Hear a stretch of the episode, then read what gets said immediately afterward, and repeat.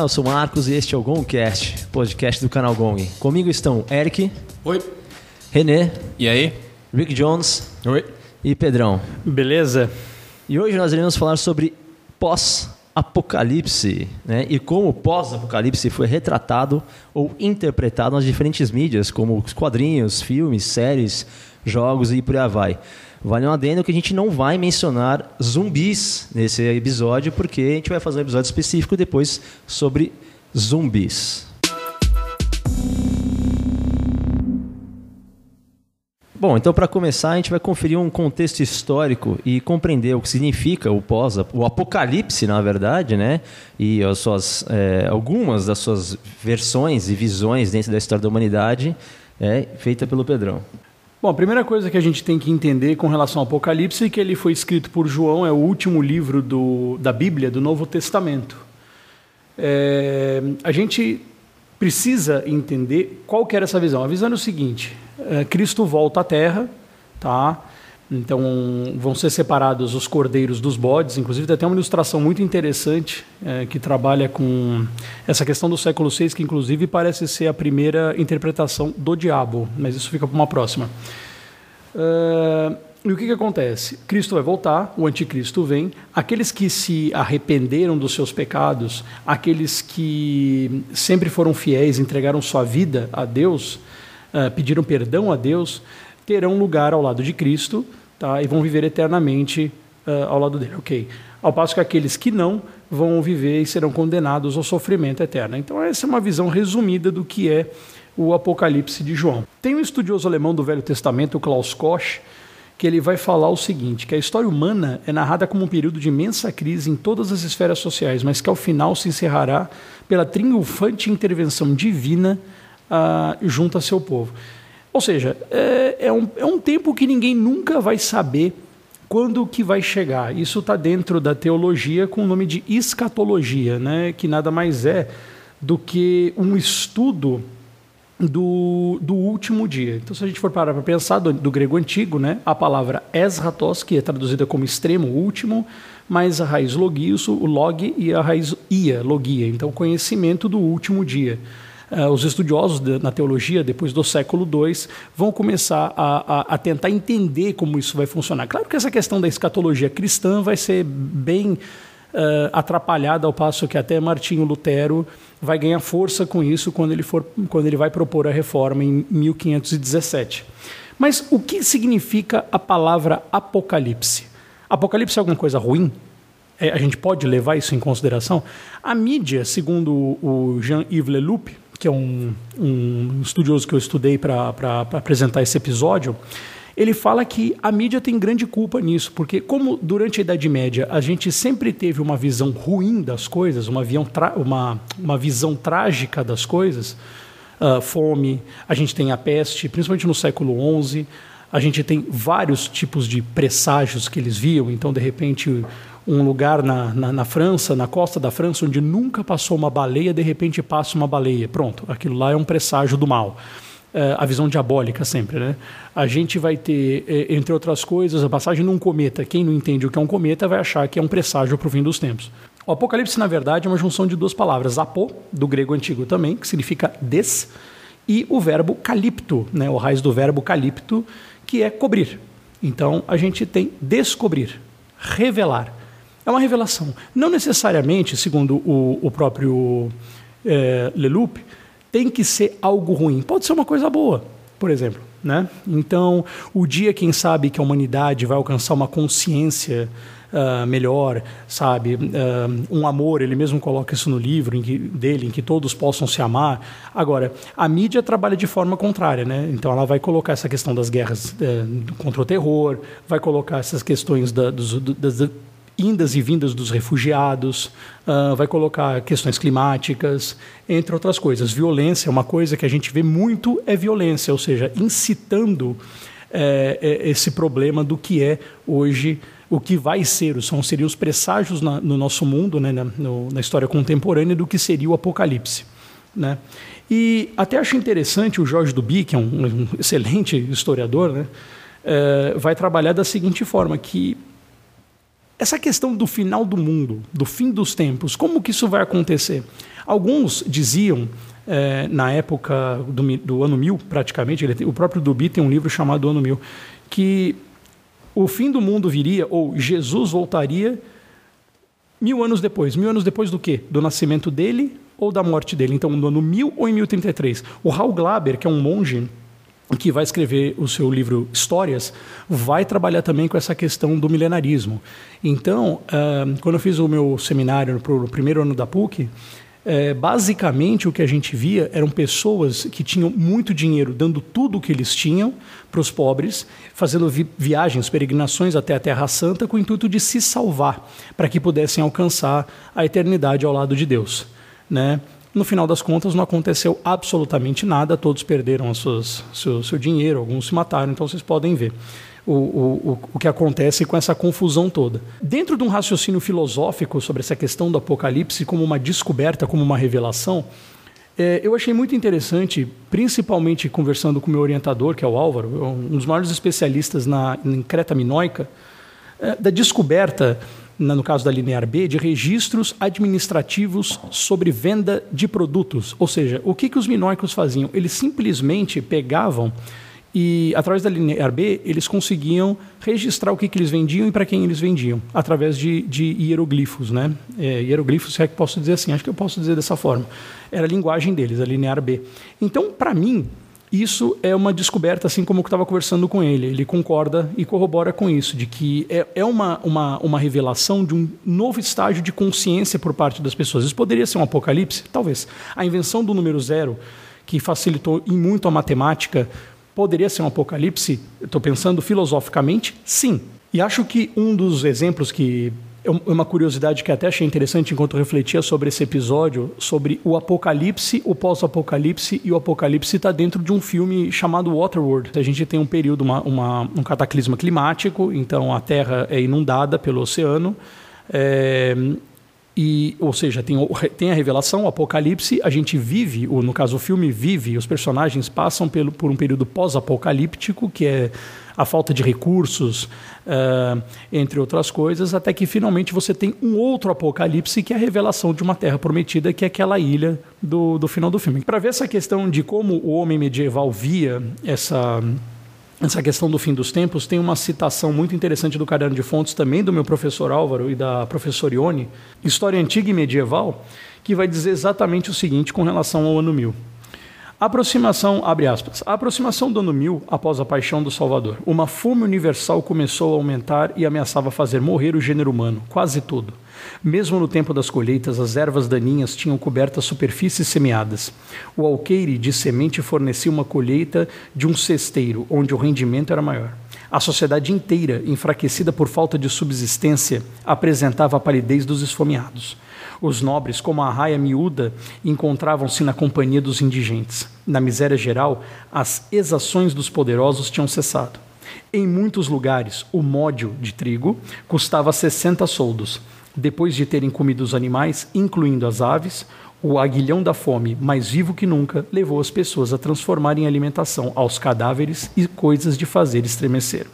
O despovoamento devido a este flagelo durou o espaço de três anos. Bom, dentro disso a gente pode perceber perfeitamente que aqui já temos a peste, praticamente, que assolou, assolou tudo, né? fez morrer praticamente as plantações. A gente tem a fome. Muitas pessoas, obviamente, adoeceram e por que não colocar como guerra pela comida? Então, nós temos os quatro cavaleiros do Apocalipse inseridos uh, dentro dessa citação. Fecha aspas, então é isso? Fecha aspas. Ah, então tá bom. Eu acho interessante anotar que, pelo menos para mim, o Apocalipse sempre foi algo ruim, né? Mas com a leitura da palavra e a tradução do, do Apô e o Calipto, né? Tem outras visões, né? Descobrir pode ser qualquer coisa, né? A pessoa que descobre um amor é o fim do, de um mundo e o início de um outro, né? no caso. Mas eu acho que na mídia nunca teve um filme do gênero que falasse apocalipse desse gênero. É, uma mudança de uma vida para um ponto é, bom, né? Isso, é. Interessante, né? É, na cultura pop você vê apocalipse como. Sempre uma coisa ruim, né? uma assim. tragédia. O fim de umas coisas para o início de uma coisa ruim, na verdade, né? É justamente o que o Leloup uh, trabalha é essa questão de que você pode ter uma, uma revelação de algo que seja benéfica para a humanidade, não necessariamente só catastrófica. É, e acho que é uma distinção importante essa, né? tem o que historicamente se entende que é o significado da palavra, como que ela se dá, e tem o que a cultura pop usa, que é, é diferente, né? Então, é então, então, quis chamar até essa, essa ideia, porque eu, pelo menos, todos os exemplos que eu tenho de pós-apocalipse são tragédias, né? Todos os jogos que eu Acho vou que trazer todos- são tragédias. Acho Todos que que nós vamos citar aqui, acho que serão. Você tem, você tem coisas novas aí, Edu? Não, não, é isso. Eu t- tava concordando, na verdade. A etimologia do, a etimologia do Apocalipse é, é uma coisa positiva, porque ah, no cristianismo o Apocalipse é o, é o final ah, esperado da história, né? Da história do universo. Então o Apocalipse é uma coisa positiva, é uma coisa esperada. O momento que Deus vai julgar os, enfim, os justos e injustos. Então não tem nada de negativo, acho que nesse, nessa visão é, do Apocalipse, né? Mas realmente na cultura pop a gente usa o Apocalipse como sinônimo de destruição e não como uma um, esse momento de ah, coroação da história do, do universo, né, por Deus, mas como uma, um momento de, de realmente destruição, de ah, desfazer os laços sociais, destruição de, de recursos, de materiais, de instituições principalmente. Então acho que eu vou a minha parte eu vou focar nisso aí também, né, no, no Apocalipse como como destruição. É, fica aí a dica, então, se alguém quiser fazer um filme, contar uma história revolucionária, Um livro, abordar um o quadrinho, um jogo, no abordar caso, o né? apocalipse com essa visão. Benéfica. Feliz. Feliz. Não, de certo modo, aborda. Como ele citou o Waterworld, tem o final do filme que as pessoas não veem como apocalipse, mas que pode ser o apocalipse. Descobrir. Não, então, mas o negócio é, alguém tem que fazer um filme falando Falar, que é o apocalipse, isso é o né? apocalipse. né? Eu, eu acho que tem um jogo que fala sobre isso. Me veio na cabeça agora. Não estava na minha pauta, mas acho que veio na cabeça agora. Quando for minha vez, eu vou ver se eu chego nele e poder falar. Mas é isso, né? Então, historicamente, esse é o apocalipse, né? É o Apocalipse. Então agora a gente vai entrar no Aguardemos o fim dos tempos, né? então, agora, para ver o É, que, que a gente vai descobrir. Vamos ver o que nos aguarda depois do apocalipse, né? Bom, então, Eric, o que, que- o que você nos traz de RPG, literatura aí, de, de após o apocalipse? Complementando esse, esse tema aí de apocalipse como destruição, como criação, ah, na nas outras religiões, né, outras mitologias aí, ah, você não tem o apocalipse como a coroação da história né, do, do universo, mas você tem o apocalipse cíclico, né, que se eu não me engano no hinduísmo eh, você tem essa ideia de que de, de sucessivos apocalipses, né? Então, ah, como a gente está tá focando no pós-apocalipse, se você acreditar o apocalipse como ciclos sucessivos de destruição e criação, a gente está sempre no pós e no pré-apocalipse ao mesmo tempo, porque a gente está depois de um e antes do outro apocalipse, né? É, é, tem uma citação aqui do, do Mircea Eliade que diz que essa visão de apocalipse como, como recriação vem de um medo que a humanidade tem de que a vida não pode ser consertada, de que ela só pode ser recriada, retornando às nossas fontes originais. Então você destrói tudo para fazer um novo começo. E mesmo nesse apocalipse negativo que a gente tem, a gente tem sempre essa esperança de um novo começo. Se sobreviver mesmo por mais é, negativo assim que até eu vou citar um, um livro que é o mais negativo de todos, na minha opinião, mas tem aquela semente de uma esperança de um novo começo a partir dessa, dessa destruição. Né? Mas o que eu vou citar mesmo é esse pós-apocalipse, não como um é, novo começo, ou pelo menos a história não começa como uma, um, uma história de criação, mas ela começa como uma história de é, que o Pedrão citou, ausência de recursos, ausência de instituições sociais, de perda de conhecimento, perda de, de vida humana e etc. Então tem um tema como escassez, acho que essa, essa questão dos cavaleiros, né, do, a guerra, a fome e tal, então tudo isso ah, nas histórias de pós-apocalipse tem sempre essas, ah, essas figuras, né, e perigo constante ah, e assim por diante. É, porque se você for pensar que o pós-apocalipse se foca simplesmente numa coisa que se acontece cronologicamente depois do apocalipse, ah, o Senhor dos Anéis e o Conan e ah, enfim, a- e o dilúvio são todos pós-apocalípticos. Por quê? Porque você teve um momento que, eh, na nossa história, é mais conhecido como a queda de, de Atlântida. Né? Então você tem isso no, no Senhor dos Anéis, uma coisa equivalente. No Conan, eles passam depois da queda de Atlântida, que é um apocalipse para aquele povo. Mas aquilo é visto como um, um elemento fundador. Então, quer dizer, é uma coisa que acontece no passado, mas como essas histórias não tratam de fome, de falta de recurso, de destruição das instituições e tal, eu não vou tratar disso agora, porque acho que os pós-apocalípticos, na cultura pop, é mais focado nessa coisa da fome, da guerra. Tem um, um curso interessante do Gary K. Wolf, que vou, a gente vai deixar aí na descrição, que fala um pouco sobre o surgimento do, da literatura pós-apocalíptica. Né? E ele cita, ah, não como a primeira obra de, de pós-apocalíptica, porque existiam ah, outras antes, inclusive uma das pioneiras foi a Mary Shelley, aí, que está em todos, né? mas uma das primeiras obras de, de ficção pós-apocalíptica que desenhou uma estrutura para os contos pós-apocalípticos foi a Praga Escarlate, do Jack London, que escreveu o Chamado da Natureza, entre outros livros aí. Mas esse A Praga Escarlate, ele, ele divide assim em cinco partes a história, e essas cinco partes são mais ou menos cinco partes que, que todas as narrativas pós-apocalípticas tendem a seguir. É uma coisa muito comum. Então elas seriam ah, em primeiro lugar, você vê os primeiros sinais do, da catástrofe, ou o protagonista percebe os primeiros sinais da catástrofe. Segundo, o protagonista começa a fazer uma jornada pela, pela terra desolada, vendo o que aconteceu os desastres, talvez achando outros sobreviventes. Depois eles, os outros sobreviventes se juntam e fazem alguma, tentam voltar a alguma comunidade estável. Depois a comunidade é ameaçada pela, pela vida selvagem ou pela, enfim, as dificuldades naturais. E por fim aparece um antagonista, ou um, um lord de guerra, um senhor da guerra, Uh, ele aparece para desafiar essa comunidade nova e criando uma, uma disputa entre quais vão ser os valores que vão ser adotados nessa nova sociedade. Então, vocês forem, forem ver, isso aí é seguido no, no, Walking Dead, a gente não vai falar de zumbi, mas em uma série de narrativas aí pós-apocalípticas. Né? Esse mesmo autor que eu citei, o Gary K. Wolf, que ele cita essa frase do, do Misha Eliade, e ele fala dessa, sempre dessa ideia de apocalipse como um novo começo, até uma nova fronteira para a gente, porque como a gente, as, as fronteiras do, do, do Velho Oeste, uh, de antigamente foram sendo perdidas, né? a gente não tem mais tanta coisa desconhecida, na, uh, fisicamente desconhecida no planeta Terra, a gente faz essa destruição como uma, uma nova fronteira a ser explorada. Né? E, o, e dentro disso, o pós-apocalipse pode se dar por várias formas, essas narrativas. Né? Pode ser por guerra nuclear, por ataque alienígena, por mudanças climáticas, por doenças e assim por diante. Isso aparece, por exemplo, no, no H.G. Wells, que é o primeiro autor aí que eu vou citar, só para eh, exemplificar aí. Ele tem em dois livros, A Guerra dos Mundos e A Máquina do Tempo, ele tem três tipos de apocalipse. Na Guerra dos Mundos você tem o um mundo destruído por aliens, e na Máquina do Tempo o cara viaja no tempo e vê dois tipos de apocalipse diferentes. Um social, que é o surgimento, que é a desestruturação social eh, que leva à criação dos Eloy e dos Morlock, e outro cosmológico, que ele chega num tempo que o Sol está tá muito vermelho, muito perto da Terra, e que vai ter uma destruição cosmológica da Terra. Então, quer dizer, na mesma obra ele tem dois tipos de apocalipse acontecendo. Inclusive diferente do filme, né? Porque no filme é a Lua que quer racha e causando um caos na Terra. O primeiro, o primeiro apocalipse é esse, depois que vem os caras dos Morlocks lá. A versão mais nova, né? É a versão, é a versão mais recente do, H.G. Wells. É, eu acho que é meio, é meio mais explorado, né? As versões cinematográficas do, do, do da Máquina do Tempo é meio mais, mais explorado. Acho que ele não, não entra tanto assim na, na discussão sociológica ah, do, do H.G. É. Wells, vê como um avanço do capitalismo ia gerar isso e tal, enfim.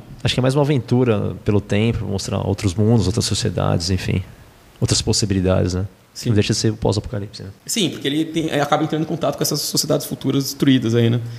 É, uma das, das, características interessantes também dessas, do pós-apocalipse é que, como o apocalipse em si geralmente não pode ser combatido diretamente, você acaba focando mais nas, nas relações interpessoais. Porque não tem uma, uma narrativa assim de, ah, tipo, a gente pode evitar a destruição do mundo, o mundo já foi destruído.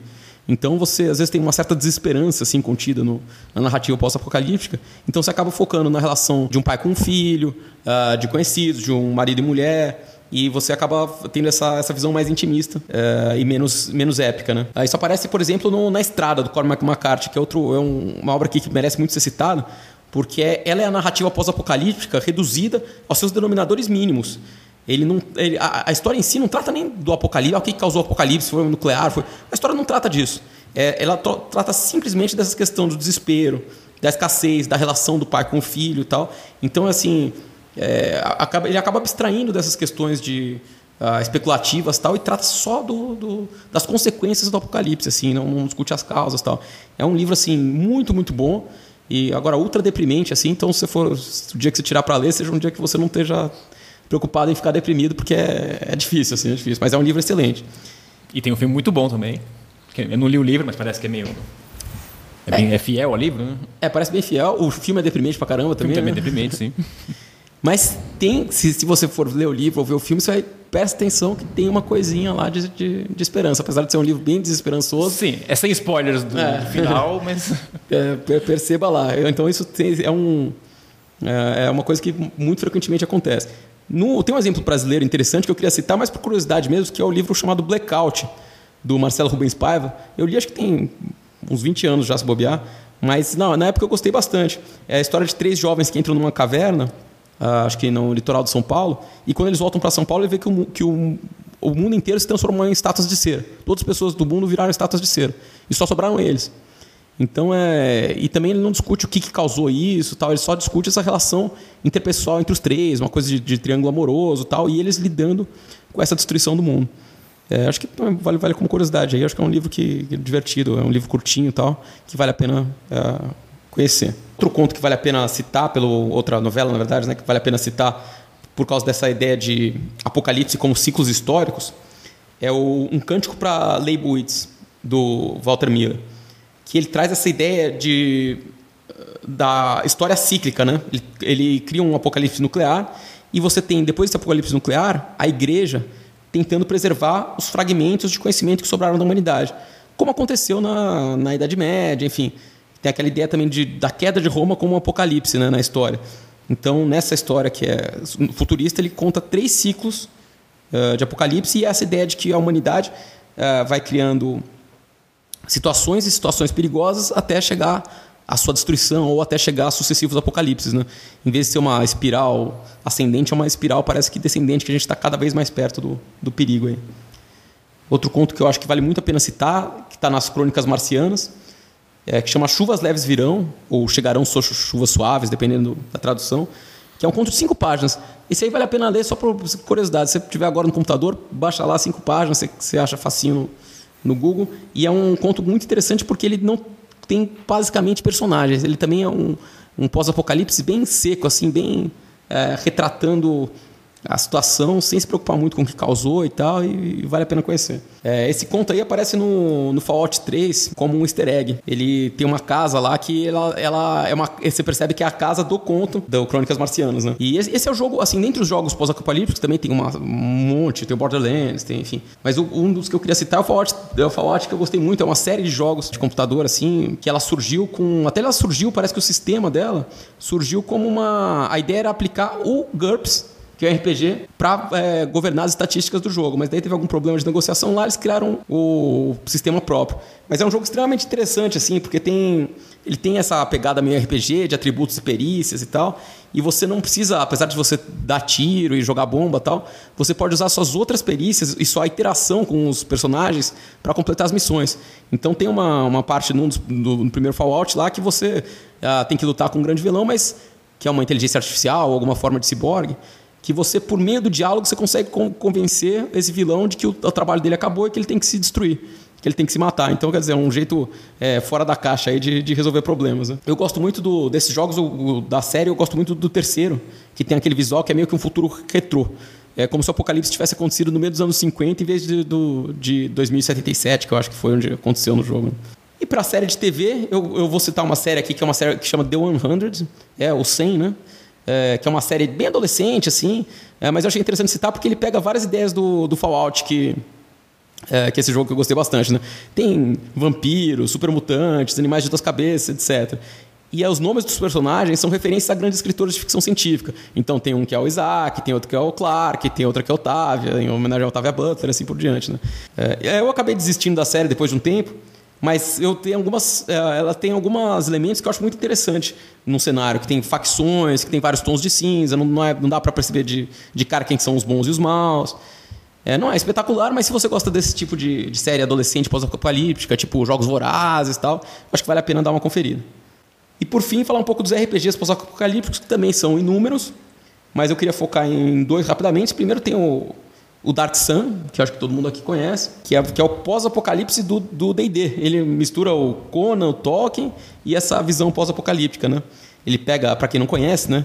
Ele pega aquelas ideias do Tolkien de elfos, anões, é, hobbits até, e coloca um twist pós-apocalíptico nele. Então você tem é, hobbits canibais, dragões psionicos, meio anões gladiadores.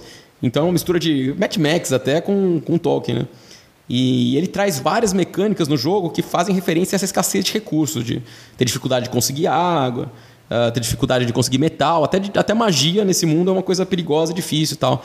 É, tem toda uma pegada ecológica tal que para é, para quem gosta de RPG aí é um, é, uma, é um cenário indispensável, acho que é um cenário preferido de D&D. E o meu também. Tem, tem, as arenas também, né? É. Tem arenas, é uma coisa... É Conan, Conan com Mad Max, assim... É Na verdade, eu te- eu tenho um artigo aqui, eu vou deixar na descrição, que eu cito uma série de, de influências pro Dark Sun. Dark Sun, assim, tem- é um negócio muito original, mas você pode perceber que ele bebeu em várias fontes, né? Inclusive o Duna, por exemplo, tem aquela coisa do- dos psionicos e da pessoa come, começar a ir alterando o corpo pelo- pelos poderes psionicos e tal. Corre uma lágrima aqui de emoção. A melhor classe pra se jogar RPG é psionico. Você quer dizer isso? E, e o Dark Sun tem esse aspecto de, de ser extremamente mortal, né? É, diferente de muitos outros universos, ele, ele é extremamente mortal. Tanto que ele sugere que você faça três personagens É que eu de saída, né? Eu lembro que na época a gente, eu tinha Forgotten, a gente jogava Dark Sun e, eu, e o Forgotten Realms cada um acabava fazendo um personagem só. O, todo dele fazia um personagem só. Dark Sun todo mundo chegava assim: não, tem que fazer três no mínimo. Como assim três, porra? Você já achava que alguns iam morrer, né? Você Não, já sabia que achava alguns não, é morrer? fato que provavelmente ia morrer. É, o, morrer. o jogo sugere, né? O sistema sugere isso. é Eu, eu mestrei Dark Sun durante muito tempo e a estatística é essa. Né? É um jogo que não leva o pós-apocalipse só pra. Não é uma coisa que é só. É só um tema, né? temática, cenários, é. é, não, é um negócio que leva a sério. Uma mesmo. vivência pós-apocalíptica real ali. E um, e um outro jogo, por fim, aí, pro, pra comentar, é o Mutante Ano Zero. Na verdade, eles traduziram para Mutant Ano Zero, enfim, ah, que está sendo trazido pelo Brasil pela Pensamento Coletivo, ah, que tem um sistema bem simples, assim, mas focado bastante nesse tema. É, inclusive, ele tem essa coisa da. Assim, o sistema de, de criação de personagens é relativamente simples, mas você também tem um uma ideia de construção de arcas, que seriam novas civilizações, como a arca de, de Noé, enfim. É um jogo, assim, tem uma pegada um pouco mais leve, tem, tem furries no jogo, tem um jogo de... Já gerou até um jogo de computador que você eh, joga com um homem-pato e um homem-javali, enfim, que também dizem que, que é excelente, tanto jogo de computador quanto RPG, né? E a ideia é que e esse nome Mutant Ano Zero é interessante que a gente volta àquela ideia do ah, Apocalipse como uma criação de algo novo. Então, por que, que é o Ano Zero? Por que, que a Arca, uma referência à Arca de Noé, né, ao, ao dilúvio? Então, você tem aquela destruição toda e os personagens saem nessa, na Terra Desolada para fazer um novo começo. Por isso que é o Ano Zero. A partir dali, da destruição, vai recomeçar uma nova civilização. Mas é, um um negócio que você falou que eu achei que é interessante é o seguinte, né? É, Essa questão do dilúvio, por exemplo, na Bíblia é Gênesis, né? É origem. então, Não deixa de ser, né? é um novo começo. tem uma origem, né? É Você pode ver interessante. Como, um novo começo. Né? Pois é. É, na verdade, se você parar para interpretar realmente qualquer, qualquer coisa que a gente for falar, ele se passa num momento muito ruim, mas sempre em busca da, né, da descoberta de um algo novo que salve aquilo, né? E tire as coisas ruins dali e vá para um caminho novo, né? Tipo a Bíblia em braille. É, e tem um lance de você. Ele é ruim no sentido de que você, que se você vive antes do apocalipse, provavelmente você não vai ver o pós, né? É verdade. Você vai sucumbir na transição, né? E aí. Talvez vira- alguns sobrevivam, mas a grande maioria não vai. A É, e, a, grande e, maioria a, não. e a pessoa que cresceu no pós-apocalíptico acaba tendo aquela mitologia de que existia um mundo fantástico anterior e que ela quer buscar aquilo, no caso. Tipo o Waterworld, né? É. O pessoal que nasceu ali quer buscar a ilha, um solo, no caso, né? onde pode pisar pelos pés no E uma chão. coisa interessante do pós-apocalipse é que não há garantias que vai ter um novo recomeço, né? Há esperança de um novo recomeço, mas pode ser que seja destruição total, que seja os últimos, os últimos dias de um, de um planeta morrendo mesmo.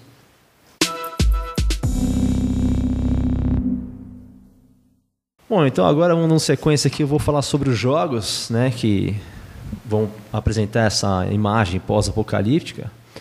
É, o primeiro jogo que eu tenho aqui para apresentar é o Neuroshima X, é lançado em 2006 do designer Michael Orax, é, que é o mesmo autor do RPG chamado Neuroshima, que é um RPG polonês, tá?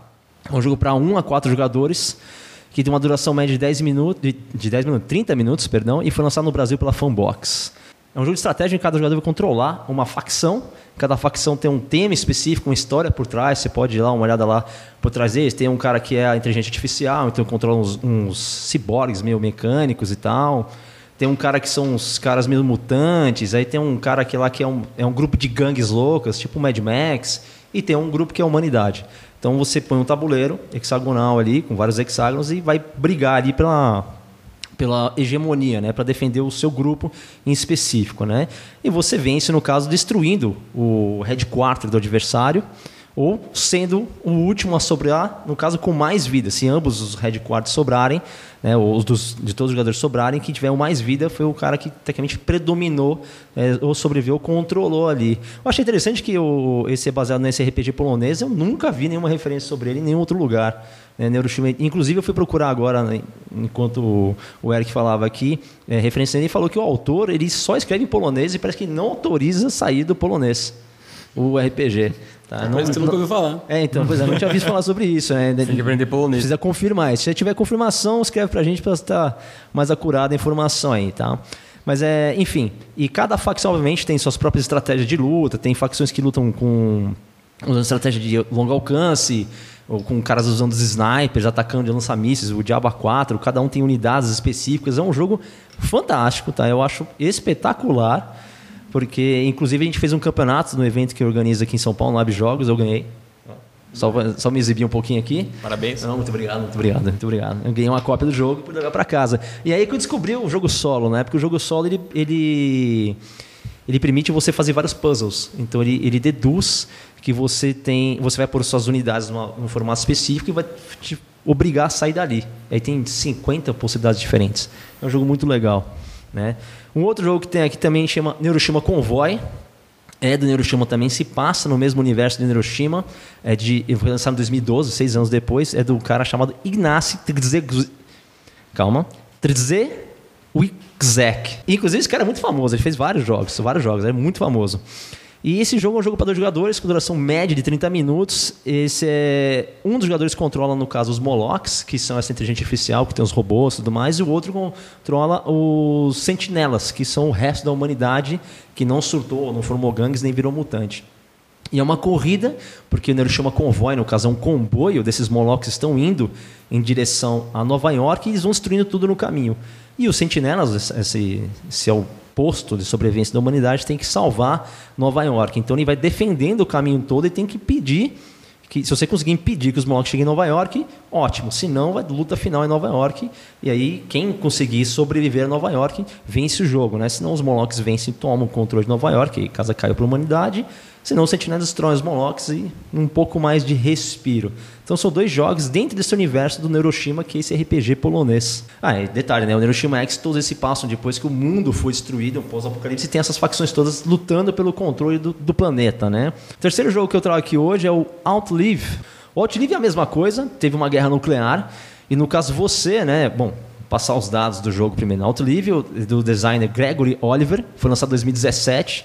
É para 2 a 4 jogadores com uma duração média de 110 minutos, quase duas horas aí de jogo. Praticamente. Ele se passa depois de uma guerra nuclear e cada jogador é o líder de uma das tribos de sobreviventes. O que eles sabem é o seguinte: existe um comboio que vai recolher o, ele vai, ela passa pelos lugares recolhendo e unindo os sobreviventes, mas apenas os sobreviventes estão preparados, literalmente, para tipo, levar a humanidade para o um próximo passo. Você é um desleixado, um, um xarope aí, ou está muito doidão aí na, no pós-apocalipse, ele vai deixar você de lado, tá? Então o que você deve fazer é o seguinte: você sabe que esse comboio está vindo, então você vai ter seis dias para recolher os recursos necessários e desenvolver o seu abrigo e demonstrar sua capacidade. Então você vai evoluir o abrigo. Eu achei esse jogo muito bacana, porque lembra também o Fallout. Tem um joguinho de celular muito bacana que chama Fallout Shelter, onde você literalmente faz exatamente isso. Você constrói o seu abrigo e manda algumas pessoas em missões exteriores. Tá? Um jogo bem legal, fui evoluindo bastante, está muito divertido. E esse board game, no caso, é bem parecido. Você vai construindo o seu abrigo então é um alocador de trabalhadores, você aloca os caras, você manda essas pessoas para as cidades, para várias regiões aí, conseguir os recursos para você construir o, uh, partes do abrigo, né, zonas do seu abrigo, melhorar o seu abrigo, conseguir mais pessoas também, gerando recursos, para depois de seis dias, no caso, você vai ser avaliado, né? E, e aí, quem tiver, no caso do jogo, quem tiver mais pontos, no caso, foi o que foi o melhor construiu, o melhor demonstrou suas capacidades de sobrevivência nesse mundo pós-apocalipse e vence o jogo. Tá? É, ele tem um, um, um, comparativo parecido à ideia de alocar trabalhadores e, e andar pela, pelas regiões recolhendo recursos com outro jogo, inclusive a gente jogou aqui, só o Eric que não jogou, que é o Raiden Trade. A gente jogou, tem, inclusive tem um gameplay gravado no canal, quem quiser assistir lá pode procurar. Esse Raid Trade é Redbox, lançado em 2015, mas não tem o mesmo flavor, tá? Aqui Raid Trade não tinha conflito. Não precisava, não que não tinha conflito, tinha conflito, mas a gente podia jogar o jogo sem conflito. Não sei se você lembra, já tem uns dois anos que a gente é. jogou esse jogo aí já. Vendo vagamente. Então cada um controlava um cara lá, um grupo, e você tinha que chegar na cidade dourada e tal, o Eldorado desse novo mundo, não sei o quê, mas tinha como você fazer as, a, as missões ali, o, o, objetivo no caso, sem ter conflito. Então, sei lá, tinha alguma coisa que ficava meio cada um jogando por si, uma corrida desenfreada. E esse tem uma obrigatoriedade de conflito muito interessante, Porque as regiões que você procura recursos, você nunca pode ficar voltando no mesmo lugar. Você tem que ir para outra. E na outra sempre tem um outro jogador. Então você vai sempre ter um conflito, uma luta por aquele recurso específico que vai ser dado conforme a quantidade de. de conforme a quantidade, não. Na verdade, o, o cara que você foi enviar para lá tem um valor numérico que vai ser avaliado e vai ser. É, vai dar a declaração clara de quem ganhou esse embate aí é, sutil entre os, os trabalhadores que foram enviados para recolher esse recurso. Um outro jogo que eu tenho, trouxe aqui também chama Post-Human, né? então o humano posterior aí, do Gordon Kaleja. Ele foi lançado em 2015, ele é para 1 a 4 jogadores com duração média de 120 minutos. Esse aqui é muito interessante porque ele se passa no mundo onde a humanidade se desenvolveu geneticamente num nível tão grande que essa nova humanidade que surgiu resolveu massacrar os humanos porque Afinal de contas, nós somos meros humanos, né? Os caras são muito mais evoluídos. E a gente está tentando sobreviver no mundo nesse nível de pós-apocalipse. Tem esses mutantes, esses humanos super evoluídos, estão matando todo mundo, e a gente está tentando se organizar. Então, esse aqui tem a ideia também do Agent Trade, que você vai, através de 10 lugares passando, você tem que chegar num ponto específico, é a cidade prometida e tudo mais, esse local seguro, né, e vai se salvar. Só que no meio desse caminho você provavelmente vai encontrar mutantes e outras intempéries no, no processo que você pode morrer, pode fazer um monte de coisa, vai acontecer com você uma tragédia louca. Né? Então, esse jogo de corrida e um gerenciamento de recursos considerável para você saber o que você está fazendo, como fazer, se você avança, se você não avança, em que momento você fica, se você enfrenta o um mutante no caminho. E ele tem uma questão muito interessante, duas questões eu achei muito interessante, chamou atenção para mim esse jogo. Primeiro, a customização do personagem. Você constrói o personagem completo. Então tem vários atributos, você distribui os pontos como você quiser, força, velocidade, inteligência, quase como se fosse uma ficha de RPG e você compra é, equipamentos específicos, então você fala assim, não, meu cara vai ser um sniper, então vai tirar de longe. Só surgiu um montante na minha cara, eu tô ferrado. Ah, então outro cara do grupo aí, na verdade, bom, não é cooperativo no caso, então não é um grupo, mas enfim, é, o outro cara pode se especializar em corpo a corpo. Aí, mas se surgir um cara de longe atirando, ele se ferra também. Então você constrói um personagem. Eu achei muito interessante a forma de construção do personagem, tá? E outra coisa que eu acho muito bacana, eu gosto pelo menos, é a possibilidade de ter um traidor motherfucker, né? O cara que destrói todo o jogo. É, porque acontece, conforme você vai encontrando intempéries do mundo, vai enfrentando mutantes, você vai, é, vai sendo machucado e isso pode te transformar no mutante também. E aí tem duas opções de jogo. Tem a opção bacaninha, que é amigável, que você só se transforma depois toma cinco ferimentos, e tem aquela que você opta, fala, não, olha, é o seguinte, eu quero transformar em mutante, e agora eu vou matar todo mundo. Aí o seu objetivo muda. Não é mais o de chegar no, no local, no local seguro. Aí, no caso, é agora matar os meus amiguinhos também. Tá? Então, você pode acampar, pilhar, explorar, mover. E, no caso, ter uma ação especial quando você se torna mutante. Pedrão approves. Oi? Pedrão approves. Pedrão approves? Essa parte de matar os amiguinhos. Matar os amiguinhos, né? Eu furar, olho do, furar olho do amiguinho, né? É, eu adoro, adoro também. Eu também confesso que eu curto também ser um traidor. Sabe que, inclusive, no evento que eu jogo lá, tem o um jogo do bombeiro lá, que eu sou o psicótico, não é? O psicótico. Eu não entro na casa para salvar as pessoas, eu entro na casa para fazer reféns. Achei que era o psicóptero. O psicóptero, exatamente. Fazer reféns, perfeito. Reféns, exatamente. Bom, o último jogo que eu trouxe aqui é o Post-Human Saga, que é uma evolução desse jogo. Tá? É, é, um, é um jogo novo, com novas mecânicas, outras coisas, e se passa exatamente depois que os, o pessoal chegou nesse local seguro, e agora a gente precisa enviar essa galera que está nesse local seguro. Então a gente deduz que o local mais seja seguro, os recursos são limitados. Então ele precisa enviar pessoas para encontrar novos lugares, né? encontrar outros lugares, encontrar outras pessoas para poder sempre tentar sobreviver nesse mundo pós-apocalíptico. Né? É do mesmo designer, tá? do Gordon Kaleja, foi lançado em 2018, é um jogo super recente também para um a quatro jogadores, com duração média de duas horas. É, nesse jogo, o que eu achei muito interessante, assim, não necessariamente as, as mecânicas inovadoras que ele muda, é um jogo completamente diferente do anterior, completamente não, mas com mudanças consideráveis, é uma forma de narrativa. Existe uma história. Então, conforme você vai explorando o mundo em volta desse local seguro, tem uma narrativa. Então, conforme você vai encontrar uma área X, ele te manda num, num ponto específico num livro de, de, de, narrativa, onde você vai ver um evento que tem toda uma história. Muito legal. Recentemente tem lançado vários jogos do gênero que a gente chama de é, paper and roll. Então, você rola dados e anota no papel. Uma, muito próximo a uma mistura de board game com RPG tem sido muito popular. Tem várias versões de jogos de tabuleiro antigas, clássicas, que lançavam as versões normais, aí tinha a versão de dado, a versão de cartas, e agora está vindo esse paper roll aí. Tá? E aí, no caso, conforme você vai explorando, vai descobrindo, vai adquirindo recursos, vai fazendo um monte de coisa, vai fazendo pontos, e quem fizer mais pontos é o vencedor do jogo. Tá? Então esses são os meus vários jogos que eu trouxe aí. Inclusive, eu queria fazer o último adendo que eu acabei descobrindo agora no começo, né? Conforme a gente descobriu que o Apocalipse é, o, é a descoberta, né? A- Um novo começo. um novo começo. Eu lembrei aí, então agora de um jogo que não é um. É um mundo que está indo para um lado ruim e eles vão tentar impedir isso. É um jogo nacional, inclusive. Chama New Eden Project, lançado em 2018 pelo Casal Batata, né? Casal Batata, se estiver ouvindo, sabe que eu estou falando de vocês, que é a Samantha e o Kevin Talarico. É um casal, realmente. E eles fazem jogos, são designs nacionais. É, para dois a quatro jogadores, duração média de 40 minutos, onde a proposta é o seguinte: o mundo está caminhando para a Terceira Guerra Mundial, tá- já está no meio dessa terceira guerra mundial, destruindo tudo. E algumas pessoas resolveram falar assim: olha, a gente tem que acabar com isso. Não dá para a gente continuar destruindo o mundo, senão realmente vai acabar tudo. Então eles começam a formar uma, novas cidades. Então, eles- na verdade, os jogadores são projetistas, vão projetar essas novas cidades. Então chama New Eden Project. Eu achei legal porque dos jogos que eu citei, é o único que não chegou no fim completo para chegar, chegar a algo novo. Ele está tentando impedir que chegue no fim completo para já criar algo novo antes da destruição total. Né?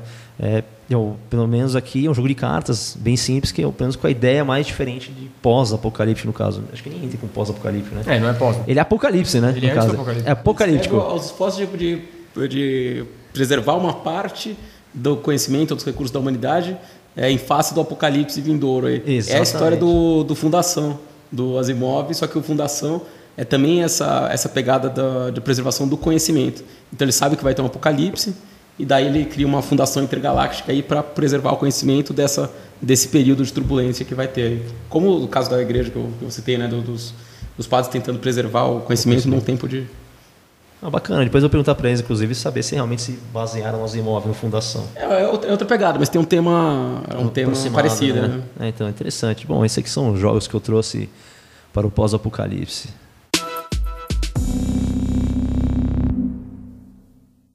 Bom, então agora a gente vai, acho que, para a mídia mais clássica, no caso, que é, ou pelo menos mais popular, o que atingiu mais pessoas, no caso, que é o cinema, né? E como ele apresentou esse pós-apocalipse para a gente aí.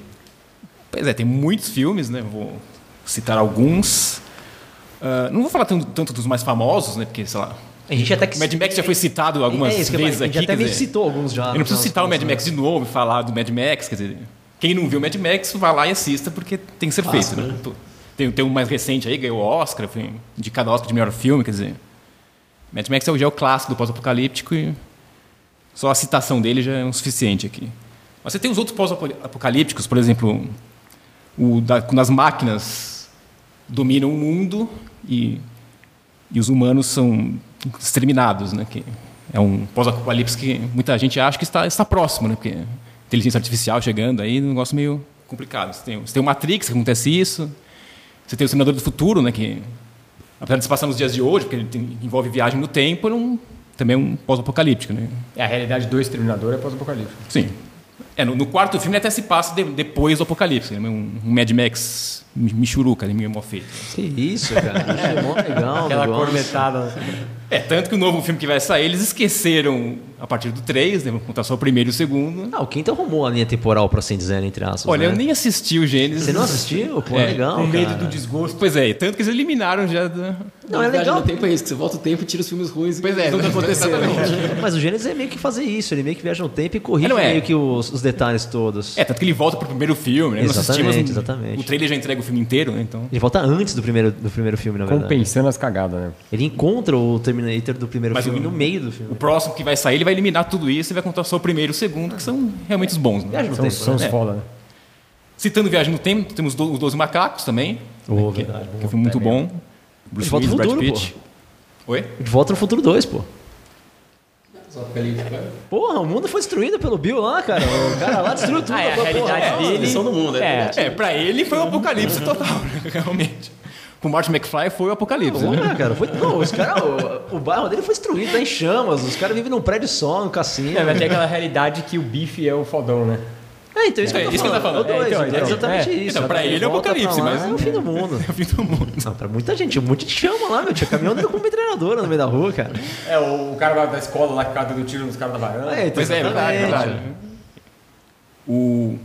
Tem o Planeta dos Macacos também, outra franquia também, que vários filmes, né?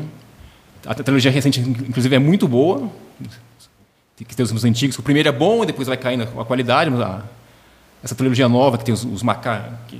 Ele, ele pega um ponto de vista mais dos macacos mesmo, né? a partir do segundo filme principalmente, que é, é bem legal. Assim. E, e até eu estava pensando nisso quando estava falando, começando a sua fala, que o Planeta dos Macacos, ele é um, um, um pós-apocalíptico não declarado de saída, né? Sim. Porque o original lá, eles chegam num momento que você descobre que É, é... spoiler do... Quer dizer... Pois é. Não, é spoiler, isso que eu falo Esse é um spoiler que todo mundo já viu, né? Caralho, o filme é velho pra Não, mas se caralho. eu ver o filme, eu já sabia disso. Então, Não, tem a cena clássica do macaco andando a cavalo na Estátua da Liberdade. então, né? é, então, mas é isso aí, do né? filme. Né? Aí ele descobre que é um pós-apocalipse. É, isso mas é interessante, porque ele não é declarado de cara que é um Sim. pós-apocalíptico. É, nos novos são. Nos o, novos, o é. primeiro começa com O César lá. o Ah, César porque lá. se você viu o original, você vai ver os novos sabendo que a temática é essa. Sim. né? O, você tem... A animação, você tem o Wall-E, né, da Pixar, que é um pós-apocalipse É também, né? É verdade. Que os humanos estão lá gordos lá e saem da Terra e deixam a Terra pro Wall-E ficar limpando lá. Você tá dizendo que o apocalipse envolve humanos gordos. No Wall-E envolve... É que não são Acho que é o gordos, são- único, são né, obesos, né? Eles são gordos, é verdade. São, Eles são morbidamente, morbidamente obesos. obesos. né? O... Você, você até tem algumas comédias, né? Posso cabeça um tema mais pesado, mas tem algumas comédias. Tem uma que eu não assisti, acho que é até legal citar assim, que é, que é O Menino e o Seu Cachorro, que ele se passa num futuro pós-apocalíptico. O cachorro é telepático, o garoto ele é um cara ele é meio excitado assim, ele quer encontrar mulheres, e o cachorro ajuda ele a encontrar mulheres em troca de comida. Tá certo. Eu não assisti o filme, mas Tem Por razões óbvias. Parece um sucesso. acho que valeu ser citado aqui. Eu vou E colocar na falou que é minha, bom até. vou colocar na minha que agenda, eu assistir isso aí já. O, e dos que eu vou citar mesmo, assim, um pouco mais, né? tem o Stalker, que é um filme russo, do And- Andrei Tarkovsky. Esse já é um filme mais filosófico, meio contemplativo. É uma ficção científica mais nível de dois, 2001, assim, negócio mais... Apesar do próprio Tarkovsky ele ter feito Solaris, né, que, é um, que fala que é o anti-2001, né? O próprio Tarkovsky não... Mas é um filme mais lento, mais... O Stalker ele é baseado no Piquenique da Estrada? Ele é baseado no Piquenique na Estrada, que até citar, que foi lançado acho que ano passado pela Aleph, né? Eu comprei, mas eu não, não cheguei a ler. E é um, é pouco que a gente não sabe, na verdade, o que aconteceu exatamente. Parece que foi um, caiu um meteoro, foi alienígenas que, que criaram uma zona no meio de um lugar e os, os militares cercaram essa zona. Não é bem esse tipo de zona que... Não, não, isso é, é uma zona onde o pessoal vai fazer piquenique, né? Vai fazer piquenique, Vai isso. comer um negócio lá? Tá certo. E você Falar tem- os Golden Shower. E você tem o Stalker, que é o cara que ele é um guia dentro desse- desse- dessa zona. Ele leva duas pessoas para lá para chegar num quarto, que seria um quarto que ele concederia qualquer desejo a você. Eu acho então que. Pois é. Nesse, nesse ponto de vista, realmente. Cada vez mais. Realiza desejos é É uma fantástico. metáfora. Mas o filme não é bem filosófico, então não vão pensando nos- nessas coisas, não. Tem o Snowpiercer, que em português é Expresso da Manhã, que é baseado numa HQ. Eu não vou falar de HQs, mas acho que é uma dica aí já. uma HQ francesa. O filme foi dirigido por um cineasta sul-coreano, que é o Bong Joon-ho. Ele se passa numa nova era glacial, em que tudo congela e eles dentro de um trem que está em constante movimento para não ser congelado. E dentro do trem, que é um trem gigantesco, os primeiros vagões moram os ricos, né, sociedade rica, e indo para o fundo do trem moram os, os pobres. É a pirâmide social. É a pirâmide básica. social básica e a revolução dos pobres, eles querem chegar no, no começo do trem, né, então tem todas essas questões sociais. Que é um filme bem legal. O HQ também li os dois primeiros volumes, são quatro. Também é bem interessante, assim. Ah, outro que eu ia falar é o Filhos da Esperança, que é um dos meus filmes favoritos. Falando nisso, inclusive. Filmaço. É baseado num livro da P.D. James, de 92, dirigido pelo Alfonso Cuarón, que acabou, acabou de ganhar o Oscar. Né? A gente está gravando aqui um pouquinho do Oscar, né? um pouquinho depois do Oscar, ganhou o, Oscar, o segundo Oscar de direção dele, Roma, né? pelo Roma.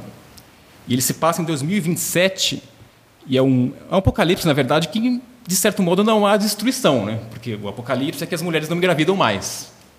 Então, a sociedade está caminhando para não existir mais, porque as mulheres na verdade, é não há destruição, mas há não vida, né? Sei lá. Acho que no geral é uma visão mais diferenciada aqui, né? De, de, de apocalipse é isso aí até agora, né? É, tem uma série de. É. de- Eu vou citar um gibi que é parecido, assim. Ah, é mesmo? Ah, então. É que todos os apocalipses que você está citando tem a destruição, né? Várias mortes, Sim, ou sim, essa, é. na verdade. Mas não- explica por que, que elas não. Não, pelo menos no filme não, não explica. Não li o livro também, não sei se. Mas, mas acho que não. Teve não eventos não específicos lembro. pararam de engravidar, É, de eu não né? eu não lembro se nasce fala, mais que ninguém, fala, né? Não, não fala. Parece que tem a última criança, inclusive, que nasceu e tal, é meio É, reverente. na verdade, no filme aparece uma mulher grávida. Né? Ah, sim, verdade. No começo do filme não nasce uma- alguém há 18 anos. E aí, na verdade, um- a reviravolta, a primeira reviravolta do filme é que ela, ele encontra uma mulher que está grávida. O- e é um filme que tem, o, cinematograficamente falando, ele tem os planos de sequências espetaculares, né? Os planos de sequências que são aquelas sequências sem cortes, né? De câmera. E tem uma que é filmada dentro de um carro, a câmera vai passeando dentro do carro. Puta, é E impressionante. tem uma emboscada, assim, é realmente impressionante. Assim. E no final do filme tem uma espécie de uma, uma mini guerra que acontece, ele vai seguindo o personagem, assim, um negócio meio doc- documental, assim. Sobe uma escada, não tem uma Ele sobe coisa uma escada, ele tem um fantástica, prédio, essa- sobe essa escada. cena é fantástica. É, você é fodida. Muito bom. E outros três que eu vou citar, eles são meio parecidos. E aí já é o pós-apocalipse mais real, na verdade. De certo modo, segue um pouco a estrada que foi citado, né? Que é mostrar os três casos são uma catástrofe nuclear que acontece e focado em pessoas normais passando por essa catástrofe nuclear e toda a fome que eles vão ter e o governo tentando controlar as coisas, não conseguindo, tudo caos. São filmes pesados, assim. O primeiro é de no- é 65, chamado The War Game, o jogo da guerra. É um diretor que é o Peter Watkins. Ele, ele é famoso por fazer uns docudramas, uns mockumentaries. Mockumentary é um, é um documentário falso. Então, ele, ele filma um filme como se fosse... É um filme de ficção, uma história não existe, mas ele filma como se fosse um documentário. Então, tem entrevistas com pessoas que são atores. Assim. Então, os mockumentários são isso. E esse diretor é famoso por esse tipo de filme. E esse filme é de 65. Ele, é os três filmes que eu vou citar são filmes feitos para TV. Esse primeiro é da BBC. E ele foi feito até por era uma época que estava a Guerra Fria ali, então meio que, ó, se a gente lançar guerra, bombas nucleares, é isso que vai acontecer com, com a humanidade, a gente vai vai se ferrar. E tanto que o filme foi feito para TV, mas não passou na TV, porque os caras da BBC acharam que era muito aterrador mostrar para as pessoas aquilo lá. Então, ele inclusive ganhou o Oscar de melhor documentário na época, né? E só foi passar na TV em 85, que foi no aniversário de 40 anos da bomba de Hiroshima. Cara, 20 anos depois do 40 anos depois. Não, você perguntou se ele foi feito, em 65? É 65 isso. 20 É, 20 anos depois, dele. 20 anos Aniversário depois. dele e 40 anos de Hiroshima. Então, tipo, já virou senso comum ver as pessoas morrendo com bomba atômica, então pode passar agora. Pois é. Os outros que eu vou citar tem- são dos anos 80, né, que ele praticamente o, o ápice da Guerra Fria né, acontecendo, que é o The Day After, que é um filme americano, que é da ABC, e tem o Threads, que é Catástrofe Nuclear, que esse é, é da BBC também. E os dois são meio parecidos no sentido a primeira metade do filme mostra o antes do- da bomba nuclear. Então, as pessoas vão acompanhando as notícias pela televisão, vão ficando meio desesperadas, ah, será que eles vão ter coragem de lançar mesmo? E geralmente a guerra é entre a Rússia e os Estados Unidos, né? Geralmente envolvendo algum ou a Alemanha, que na época era separada ainda, ou o Irã. E aí na metade lá, para metade do filme é lançada a bomba, e a partir dali é só desgraça, né? As pessoas sofrendo, um retrato muito cru, realista das coisas. E, tipo, no, no, Day After, por exemplo, até perguntam, ah, quem que, um, dos, um dos personagens perguntou, ah, quem que lançou a bomba? né? Mas é um negócio que não importa mais, quem, quem foi o primeiro a lançar a bomba. Os, ambos lançaram, então os Estados Unidos receberam uma bomba, a Rússia também. É, já na fudeu época mesmo, né? União Soviética, na verdade, mas Já fudeu tudo. na verdade não importa, porque o mundo já foi pro, pro saco. Né? Outro filme pra você assistir quando você quer ficar deprimido, né? Porque o filme Não, triste é. pra caramba. Que desgraça. É, assim como Estrada. E, e- e ele não acaba, quer dizer. Ele não tem. e- A Estrada, que a gente tá falando, tem uma- um certo otimismo no final, mais ou menos. Esses não, assim. Esses. Só destruição. Só destruição, desgraça e. Ó, não lance uma bomba que. Isso nos anos 80, quer dizer. Se hoje em dia for lançando uma bomba atômica, ser muito pior, provavelmente. Né? Ah, posso citar também o, o Edu citou de games. A gente, a gente não fala muito de games aqui, né?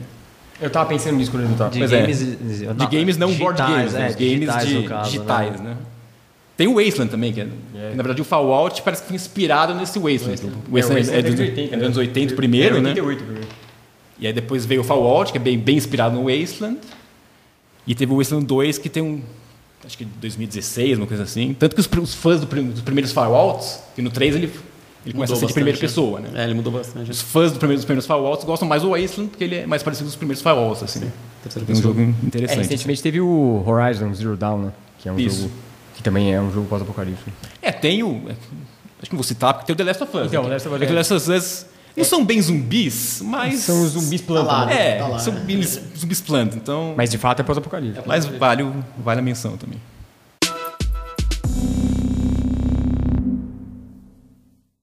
Bom, e para encerrar então os temas que a gente aborda aqui, vamos ver nos quadrinhos, né?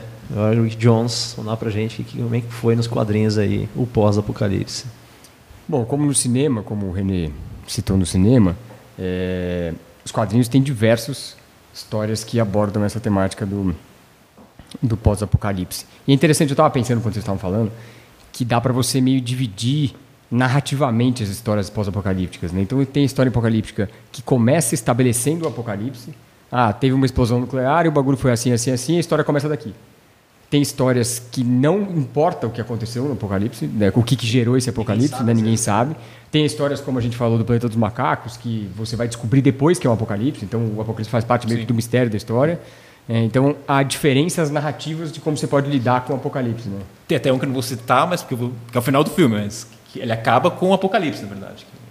O filme termina com o apocalipse? Não apocalipse? É, vou citar aqui, depois se quiser cortar, você, é o presságio, eu tô falando, lembra? Do Nicolas Cage. Ah, Porra, termina com o não, apocalipse, faz no mundo, sentido. né? Não, Sim. não, não vou cortar nada não, faz parte. Não, presságio. É que, eu, cara. não, é que- é eu tô entregando o final do filme. Não, né? dá um spoiler alert. Você dá spoiler É, alert. tem um spoiler alert. Filme do Nicolas Cage, ninguém assiste mais. Não, não, mas o, o Presságio é um dos. Acho que é o melhor filme de, de hum, pós-apocalipse da, da história, né? muito esse Não, filme. não é pós-apocalipse. É, na verdade, ele é o- acaba com o apocalipse. É, é apocalíptico. É que as crianças sobrevivem lá, um negócio assim. É, é, com- os alienígenas levam. É, é, É por isso que é o melhor filme sobre apocalipse de todos os tempos. Aí, Entendeu?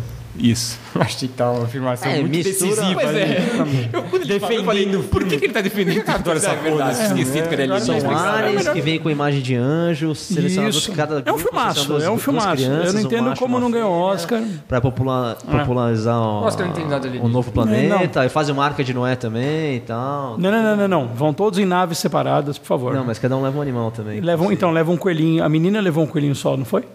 É, não lembro agora de É cabeça. só a menina que leva o coelhinho. Você pode escutar, eu tô entregando tudo agora. né? Não, depois gente contar a história inteira. do- Mas do- do lembrou, a ver me a lembrou gente tá também aquele outro filme lá, o do Nicola, do do Keanu Reeves lá, o baseado no filme no É, livro também. apocalíptico, é pós-apocalíptico. É o... Do Ken Reeves? O dia depois de amanhã. É, o dia depois de amanhã. Ah, o dia depois de amanhã, pô. sim. Não, pós-apocalipse, mas entra nesse caso aí, citado, né? No caso que a gente causou terror, né? Eu vou usar aqui nos HQs aqui, né? É. É, então, e assim, é interessante a gente pensar isso, que existem várias formas narrativas de você lidar com uma história pós-apocalíptica. Ou até uma história apocalíptica que termina desse jeito, né? Eu vou começar citando ah, o, Akira, que é uma história é, seminal de, de pós-apocalipse. É, ela saiu, o mangá saiu em 82 no Japão, é escrita e desenhada pelo Katsuhiro Otomo. E e ela foi publicada de 82 até 90 eh, no Japão. No, mas para o final do processo, do, do lançamento do, do mangá, saiu o, o, O anime? o anime lá, que foi de 88, né? E, e que o próprio Katsuhiro Otomo dirigiu, né? Escreveu e dirigiu. O mangá é muito maior, né? A história do mangá é muito mais longa, né? Ela tem muito mais tempo. Tanto que uma das críticas que se faz ao desenho animado e potencialmente é uma das poucas críticas que se dá para fazer, porque o filme é espetacular, né? A animação é espetacular. É, eu não tenho nenhuma. Eu também não tenho nenhuma crítica, mas eu li uns caras falando disso. Que o roteiro é muito cheio, assim, tem muita coisa no roteiro, acontece coisa demais, tem umas pontas que acabam meio soltas e tal. Então até dá para entender ah, essa insatisfação do- de quem lê, mas eu, enfim, acho difícil de criticar o Akira.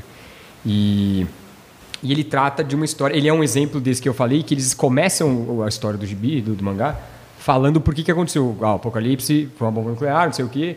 E aí, só que ele não é um apocalipse tão destrutivo quanto vários desses que foram citados, né?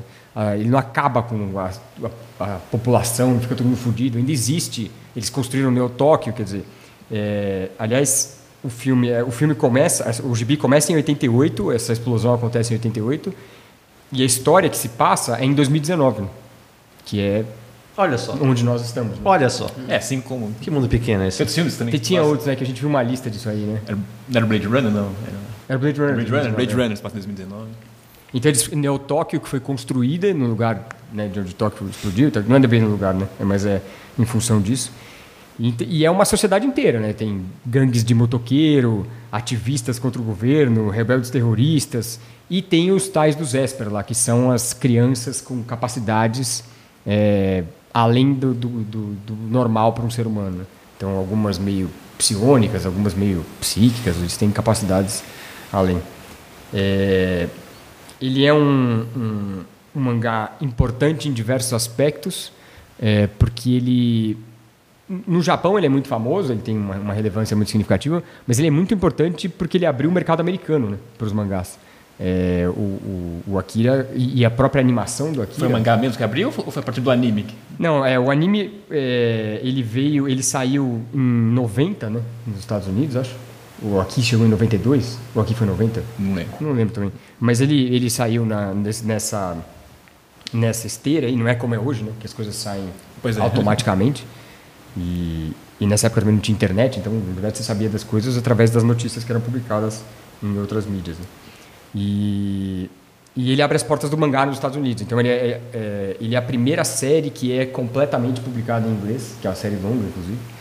É, e ela teve, inclusive, um hiato, porque ela parou de ser feita no Japão durante um período do- da animação, aí a tradução demorou.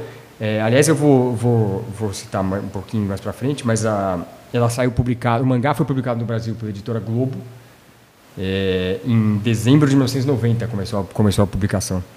E, e a editora Globo na época era super ousada em publicações de quadrinhos, eles estavam publicando Sandman, enfim, tinham várias coisas muito relevantes que eles estavam fazendo. E ela era traduzida da versão americana, que não, não direto da versão japonesa. A, a Marvel lançou o Akira nos Estados Unidos, através de um selo dela chamado Epic, que era um selo para títulos especiais. E, e é um processo complicadíssimo de tradução que eles faziam, é um puta troço surreal. Assim. Eu vou deixar aí um, um link no blog, do blog no, na nossa, nos nossos referências, de uma matéria do Marcelo Naranjo, do Universo HQ, que ele conta bem como que era esse processo de, de tradução, era uma coisa surreal. E está sendo relançado agora pela JBC. JBC, É isso. é. Que eu estou comprando, inclusive. Que eu nunca li inteiro, né? que- É, eu, eu quando saiu aqui no Brasil, eu lembro que eu comecei a comprar e aí parou eh, num determinado momento e voltou anos depois, né? E aí eu nunca também tinha lido inteiro. E aí há uns anos atrás eu comprei a versão americana, que foi publicada pela Dark Horse, e aí eu li ele todo, né? Ele a, saga, a série inteira. E ela é uma série muito mais extensa do que o o que o, o, o- o anime conta, né? E ela fala, ela pavimentou muito o caminho para os mangás que vieram depois, né? Que vieram do Ocidente. É, ele não é o primeiro mangá que vem de lá, mas ele é o primeiro mangá que é inteiramente contado. O conta a data de lançamento, ele foi lançado originalmente em 88 e chegou. É interessante, no Wikipedia está falando que ele chegou em 88 mesmo no Brasil, mas no IMDB fala que chegou em 91. É, ele não chegou em 88 no Brasil, né? então, acho que não faz sentido, né? É, geralmente demora um processo, porque eu- né? eu o primeiro cinema. processo ainda. Então, foi lançado no cinema. No cinema? É, foi, foi, o primeiro, ver com... Eu não podia, eu fui, com- eu fui com alguém. foi a primeira animação japonesa a ser lançada no cinema. Eu não lembro se eu fui com algum amigo meu mais velho ou se eu fui com meu pai. É, eu não mas vi eu, cinema. eu lembro que eu saí, eu saí cinema. impressionadíssimo do cinema, porque é extremamente violento. Né? E Aliás, foi- acho que muito da minha psicose vem dessa experiência aí. Aqui, então, foi... Foi lançado no Brasil em 9 de, ah, 9 de agosto de 91. Hum, tá. Em 1991, para deixar claro, né? É, e, e aqui- no Brasil mesmo foi muito revolucionário. Não era tão comum a gente ver animações japonesas lançadas no Primeiro, ele foi o cinema aqui, primeiro né? que saiu e chegou direto no cinema. assim, Direto no foi muito cinema. louco. E é uma puta produção, assim, ele é. O, o anime em si custou 9 milhões de dólares, que para os padrões da época era muito mais dinheiro. É, Até hoje continua lindo, né? E até hoje continua um. Assim, se assiste a animação, continua impecável, né? E Continua até hoje é difícil né? achar alguma coisa nesse nível, né? É, Os difícil de achar. E tem, porque assim, tem vários animes muito fodas, né? Mas o, o Akira, assim, na época ele foi muito mais caro do que todos os outros. O próprio Katsuhiro Otomo brigou por essa, por esse, essa verba excessiva, né? E ele, e ele lida muito com esse trauma nuclear do Japão, né? Do, do, que, em função de Hiroshima e tal. Sim. É, com angústia e a alienação juvenil, os, os jovens todos da história são bem nesse sentido. E desse de co- conflito de gerações, entre a diferença muito grande entre a expectativa dos jovens e dos, dos- dos mais velhos. É, e essa violência que não, não, não pede licença para entrar na história, e ela é extremamente gráfica, né? No, no- no- no mangá é extremamente gráfico, É, no o- anime é extremamente gráfico, né? O- Não, é o, é o- não o Kaneda, o outro lá, o que tem os poderes, o Tetsu, segurando os intestinos dele pra é fora, não é algo agradável, né? Vamos E o combinar, cara né? vai sendo metralhado naquela sequência que ele tá fugindo lá, o parceiro É, daqui. é, pode crer. É uma coisa que marca a gente, né? Então é, ele é, e, e ele meio que mostrou para quem tinha dúvida como a animação pode lidar com temas adultos, né?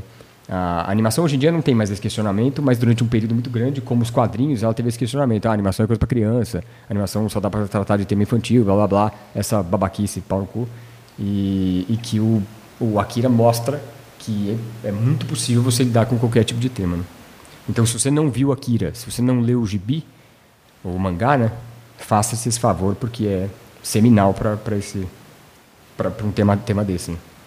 É, o outro gibi eu já citei aqui, inclusive como uma sugestão de leitura, que é o Stand Still, Stay Silent, que é uma webcomic do escrita pela escrita e desenhada, enfim, produzida tudo pela Mina Sundberg, que é uma uma autora sueca. Ela se define como sueca finlandesa. Ela nasceu na Suécia, mas ela passou parte da vida na Finlândia, então ela tem ela se define dessa forma. E ela é uma webcomic pós-apocalíptica, é, que está sendo publicada desde 2013, de novembro de 2013. E ela é uma abordagem fantasiosa da temática pós-apocalíptica, que aos poucos se revela é, mais e mais sombria e assustadora. Assim. É, ela tem elementos da mitologia nórdica e ela se passa 90 anos no futuro. Então teve uma, um- um- uma catástrofe que não- não é muito explicada o que, que é.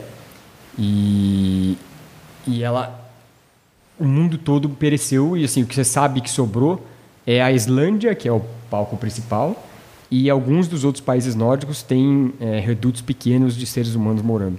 E há um grande desconhecido. Então conforme eles vão entrando nesse universo desconhecido nesse mundo desconhecido eles vão encontrando várias criaturas medonhas coisas mais mais trash assim. A arte é belíssima do gibi. É, a opção de cores dela é fantástica. E, e o design é primoroso, assim, ela faz mapas incríveis, é, tem uma série de extras muito loucos. É, você pode ler o gibi todo, a série toda da webcomic no site deles, eu vou de- deixar aí o link do site. É, e ela fez duas publicações, coletando, compilando é, uma partes, primeiro uma parte grande, depois tem mais ou menos 300 e tantas páginas cada uma delas, então já é uma história de 600 e tantas páginas.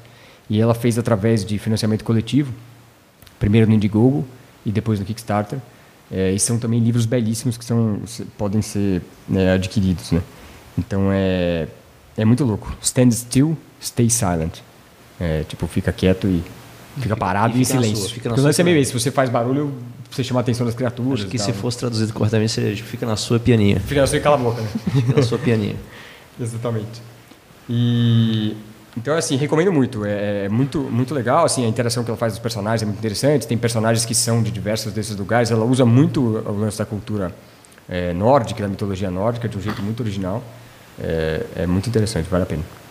O que eu falei que era semelhante àquilo que o René citou das mulheres grávidas é o Y, The Last Man, que foi publicado pela Vertigo de 2002 a 2008 e é escrito pelo Brian Vaughan, que é o autor do Saga, do Paper Girls, Ex Machina, enfim, é um puta escritor foda e que tem várias histórias muito boas.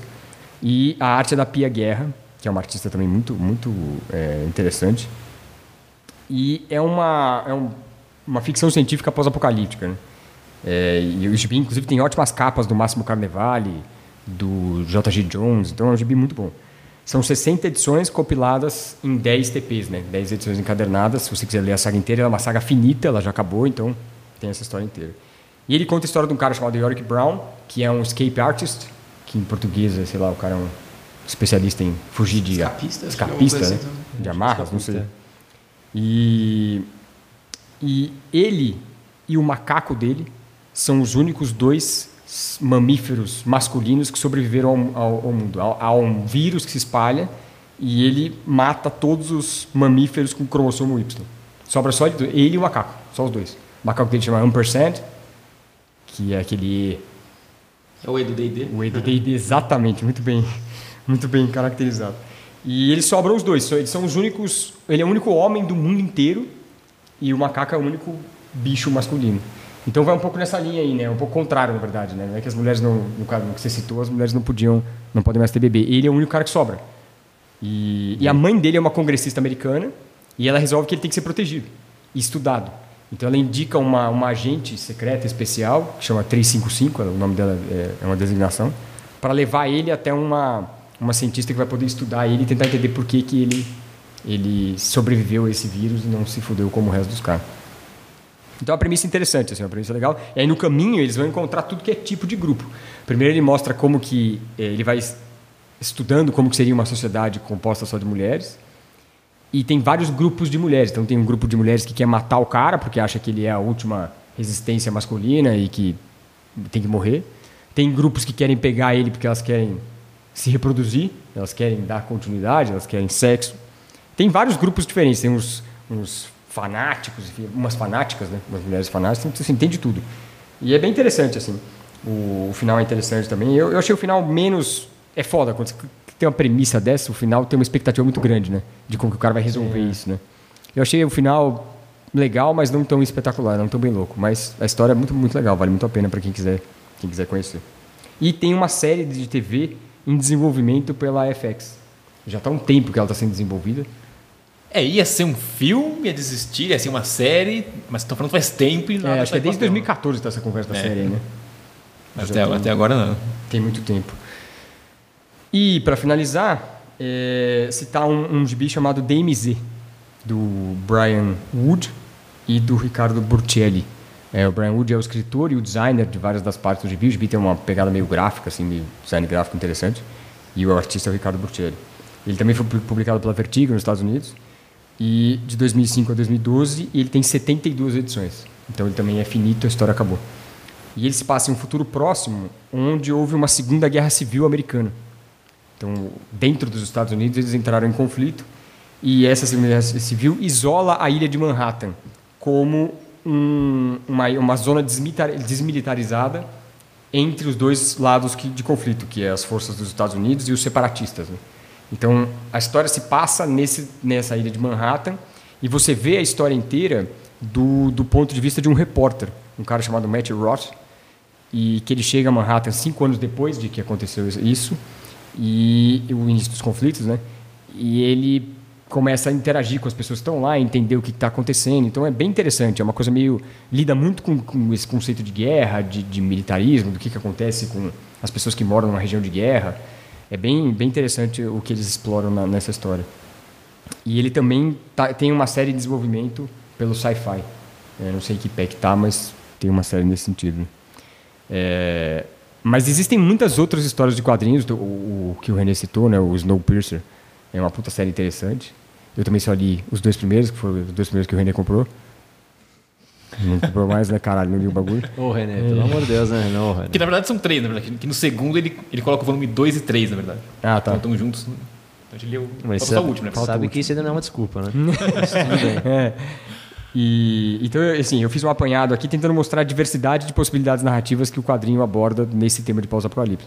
Mas tem infindáveis. É. Isso sem falar dos zumbis que a gente deixou de fora, que enfim, É, é né? verdade. É, também falei de vários filmes, não dá pra. É, tem muita coisa nesse sentido. né? Os quadrinhos todos podem ser encontrados nacional aqui ou só importando? É, eu sei que o, o, o Akira, sim, né? Como O Akira está sendo relançado tá sendo agora. relançado pela tá no JBC. terceiro volume. O Y, seis, vi- né? o y vi aqui, saiu pela Panini. O Y foi publicado aqui pela É, Panini. O DMZ acho que foi publicado aqui também. O problema aqui no Brasil é que várias dessas coisas são publica- publicadas e não continuam em catálogo, né? Então às vezes você não consegue encontrar para comprar facilmente. Não sei essas duas especificamente. verdade, é. Eu sei que o Stand Still Stay Silent, não, porque eles, é ela que autopublica. Então só tem na, na versão em, tem em inglês e em finlandês. Se você ler em finlandês, você pode adquirir o gibi nesse idioma. Aqui saiu com ZDM. É porque é uma sigla, né? É. É Zona E- Pela Panini mesmo. É, É, acho que saiu pela. Panini também. O Pela DMZ Panini. saiu com ZDM pela Panini. E, mas dá pra, dá pra encontrar aqui. Eu, eu lembro que saiu por aqui. O que significa a sigla, sabe? Acho que é isso. É, Zona desmi... Ah, Desmilitarizada. desmilitarizada. Acho que em tá. inglês é isso. É, deve ser Demilitarized Zone. Zone. Deve ser. E, então dá pra achar, enfim. Eu li todos eles no, No. Brasil saiu como Z- é ZDM, perdão, desculpa interromper, ZDM Terra de Ninguém, na verdade. Ah, sim. Eles adoram os É, subtítulos subtítulos idiotas. caras. Não precisa. Na verdade, você encontra, aqui, tô vendo aqui agora, você encontra um Terra de Ninguém, parte 1, 2 e 3. Hum, tá. É, então tem, tem muitas. Eu li todos em, inglês, né? Mas tem. Dá pra você encontrar tranquilamente, né? O, o, o Akira talvez seja o mais fácil, mas. Mas o desse, o Stand Still Stand Silent, é só entrar no site e que é muito fácil de conseguir. Assim, eu participei das duas campanhas de financiamento coletivo, porque eu queria muito o livro, gosto pra caralho da arte dela, mas você consegue comprar tranquilamente. Tem até uma edição inteira, eu acho que agora você consegue comprar, que junta os dois que já foram publicados.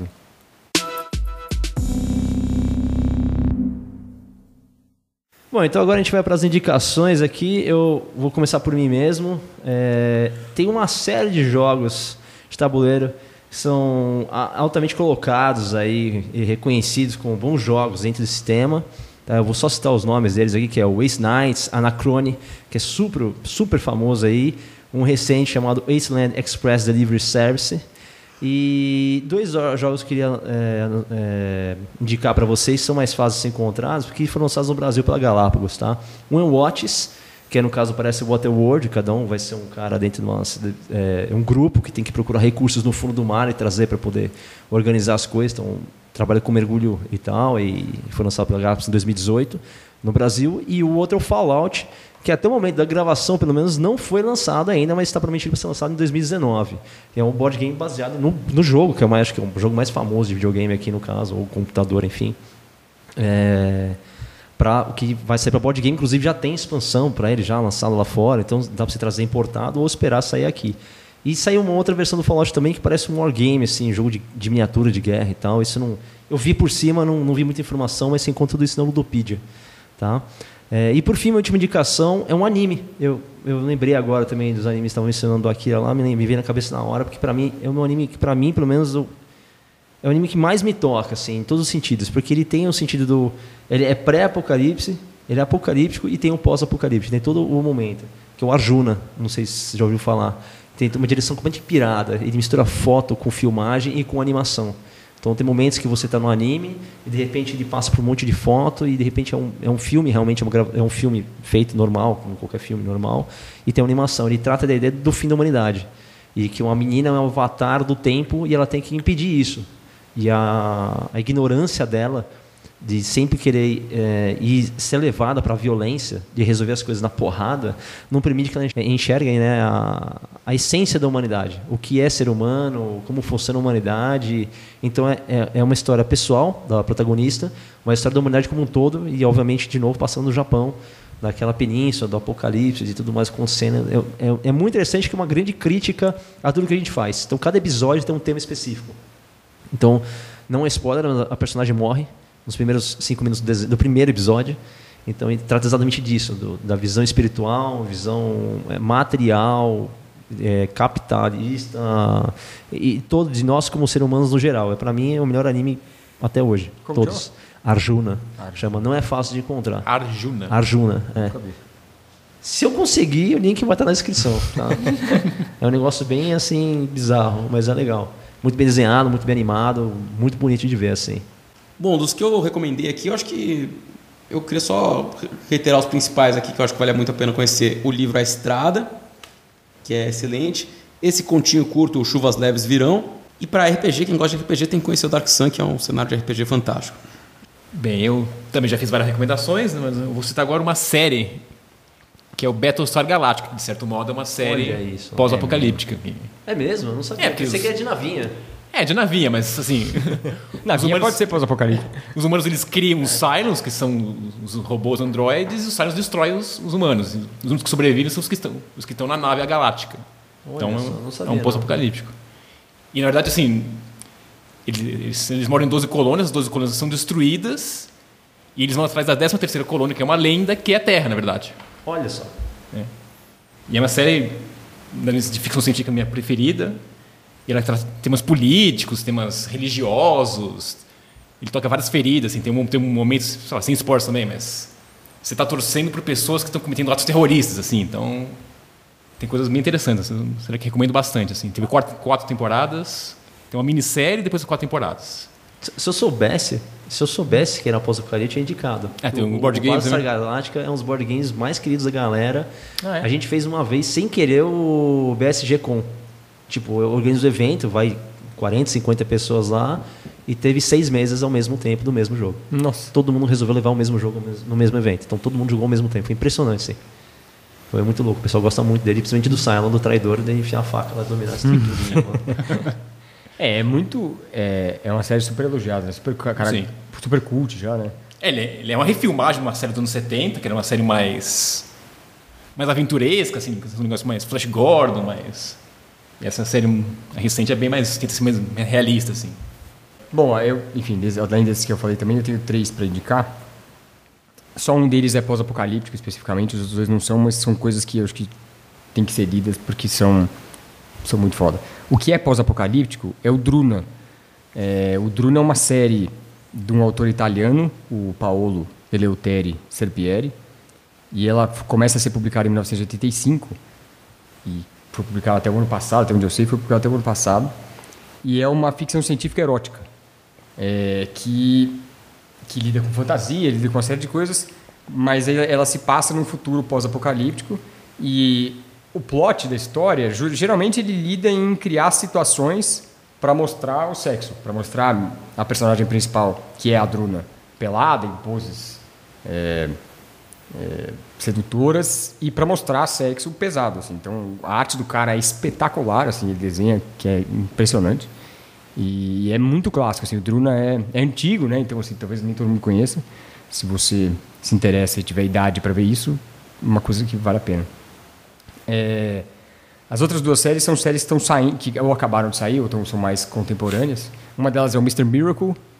O Mr. Miracle é uma série em 12 partes, escrita pelo Tom King e com arte do Mitch Gerards.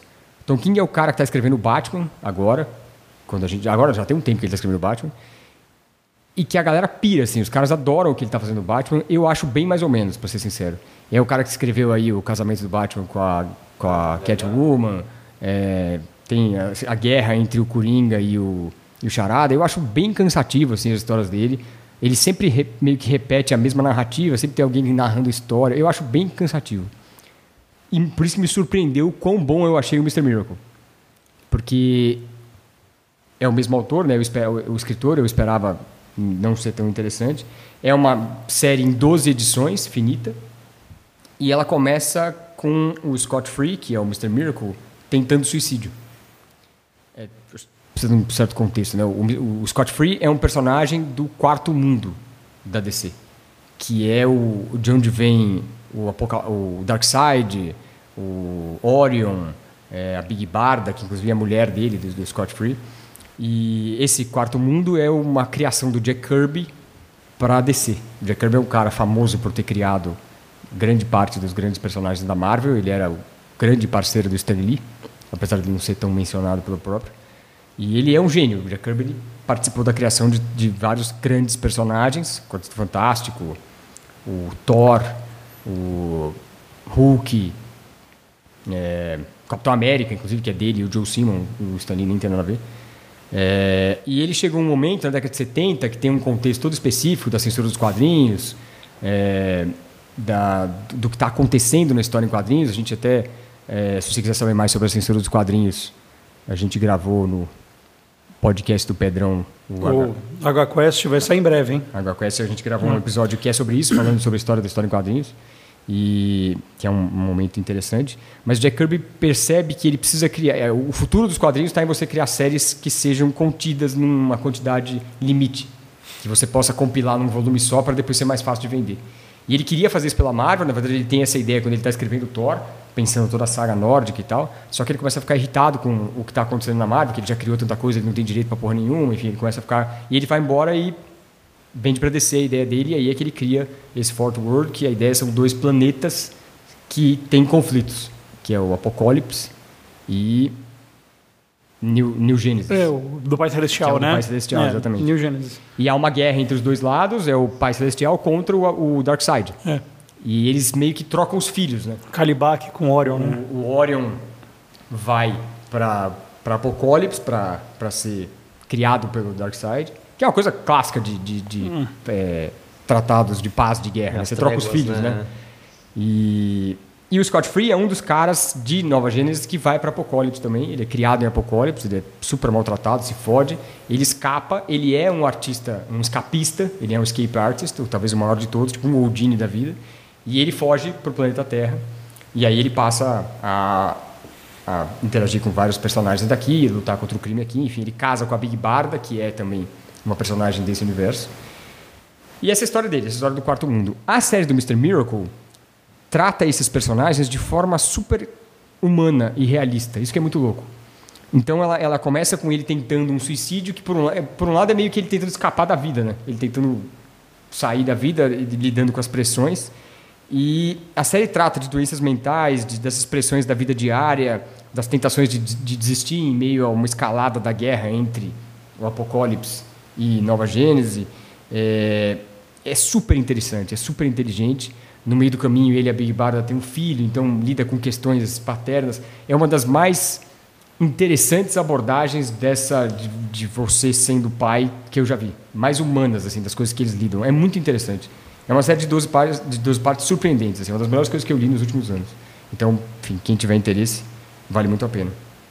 E o outro é um que chama Die, de dado, né, em inglês, que é uma série do Kieron Gillen, que é o cara que escreveu Wicked and Divine, que é uma série super cultuada também, e a Stephanie Hans, que é uma capista tradicionalmente, geralmente ela faz capa, arte pintada, e é um, não é o primeiro gibi que ela está desenhando, mas é a primeira série grande que ela está desenhando.